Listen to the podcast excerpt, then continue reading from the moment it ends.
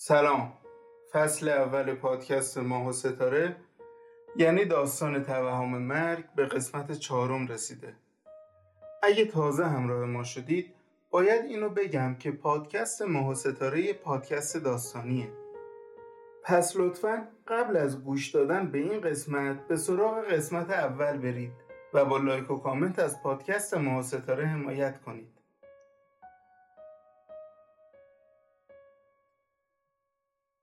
هر چی زمان میگذره اسماعیل لجبازتر میشه و سوالای ذهن من کمرنگتر.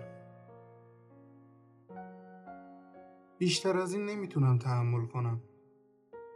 محکم روی میز میکوبم و با جدیت تموم میگم ما از این کارا بدمون میاد. ناراحت میشیم اگه مهمون خونمون کار انجام بده.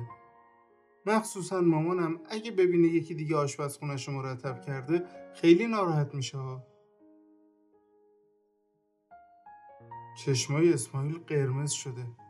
به سختی روی پاش وایساده و عضلات فکش مدام میلرزه. من حرف زشتی نزدم. فقط می‌خواستم جلوی اسماعیل رو بگیرم. موفقم شدم. اسماعیل هر کاری که داشت و نیمه کاره ول می‌کنه و روبروی من میشینه. من و من می‌کنه و مدام نگاهشو میدوزه وقتی متوجه حیرت و تعجب من میشه شروع می‌کنه به حرف زدن. قدیما مامانت خیلی به همسایه ها سر می‌زد. خیلی کمک حالشون بود. خونه ایمام تقریبا تو همین محل بود. سه چهار تا کوچه پایین تر مامانت اون همه راه میومد تا مامان من تنها نباشه.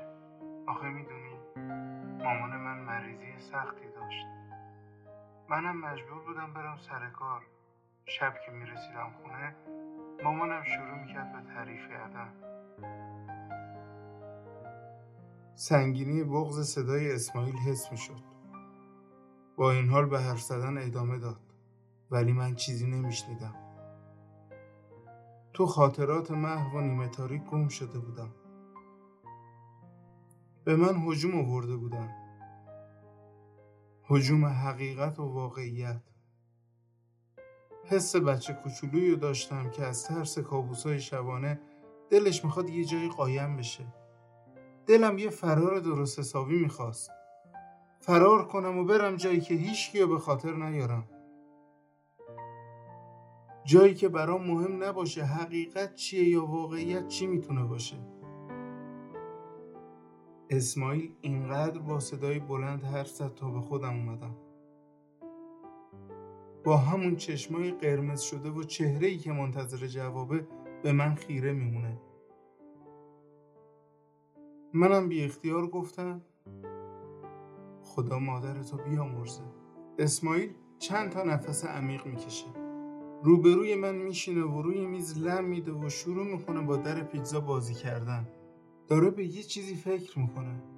حتما با حرفی که زدم حسابی عصبانی شده. دستشو محکم روی میز میکوبه و با عجله از جاش بلند میشه و با لحنی شبیه فریاد میگه آخرین باری که اومدم اینجا رو یادته؟ معلومه یادت نیست. من همین دیشب اینجا بودم. اومدم کل خونه رو مرتب کردم. آخرشم دعوامون شد.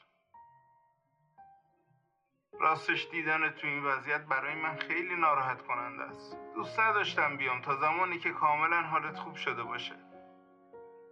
الانم فقط به خاطر داییت اومدم. همین چند ساعت پیش زنگ زد. ازم خواست تا بیام پیشت. با اینکه بهش گفتم همین دیشب اینجا بودم اما مجبور شدم روی داییت و زمین نندازم و بازم بیام. می‌دونی اصلا چرا دارم این حرفا رو بهت می‌زنم؟ معلومه تو هیچی یادت نمیمونه. به سختی جلوی خودم رو گرفتم. دلم نمی‌خواست گریه کنم. با اینکه اسماعیلم رفته بود باز دلم نمی‌خواست گریه کنم. هیچ کدوم از حرفایی که زد و به یاد نمی آوردم از ترس فراموش کردن اسماعیل مثل دیوونه ها نشستم و مدام اسمش رو تکرار می‌کردم تا اینکه صدای زنگ گوشی بلند شد. پشت سر هم زنگ می‌خورد. با خودم گفتم حتما مامان و کار واجبی داره. تا خودم رسوندم به اتاق صدای گوشی قطع شد. یادم نمیومد کجا گذاشته بودمش. گوشی دوباره زنگ خورد. این بار هم صدا و هم نور صفحه کمکم کرد تا پیداش کنم. گوشی روی تخت بود. به سمت تخت میرم. با اولین قدم بی اختیار داد می‌زنم و روی زمین میفتم کف پام به شدت میسوزه. به میز تکیه میدم. یه تیکه شیشه مثلثی شکل به کف پام فرو رفته بود. گوشی دوباره زنگ می‌خوره. به جای اینکه جواب بدم تلاش می‌کنم تا شیشه رو خارج کنم. دلم خوش بود که موفق میشم. اما فقط اوضاع رو بدتر کردم. خونریزی شدیدتر میشه. نمی‌دونم باید چی کار کنم. ترسیدم. سرم گیج میره. چشام دو دو می‌زنه. همه جا پر خون شده و گوشی مدام زنگ می‌خوره. با بدبختی تلفن جواب میدم. الو؟ الو؟ من خون زیادی از دست دادم. می‌فهمی؟ به کمک نیاز دارم. با اشتیاق بمیر. نه با ملامت. مامان با همون چادر و روسری سفید گلگلی دم در اتاق با یه جارو خاکنداز خورده شیشه های ساعت رو جمع می کرد. برای من هیچ جونی نمونده بود. کامل روی زمین افتادم و همه جا تاریک تاریک تاریک شد. ممنونم که با ما همراه بودید.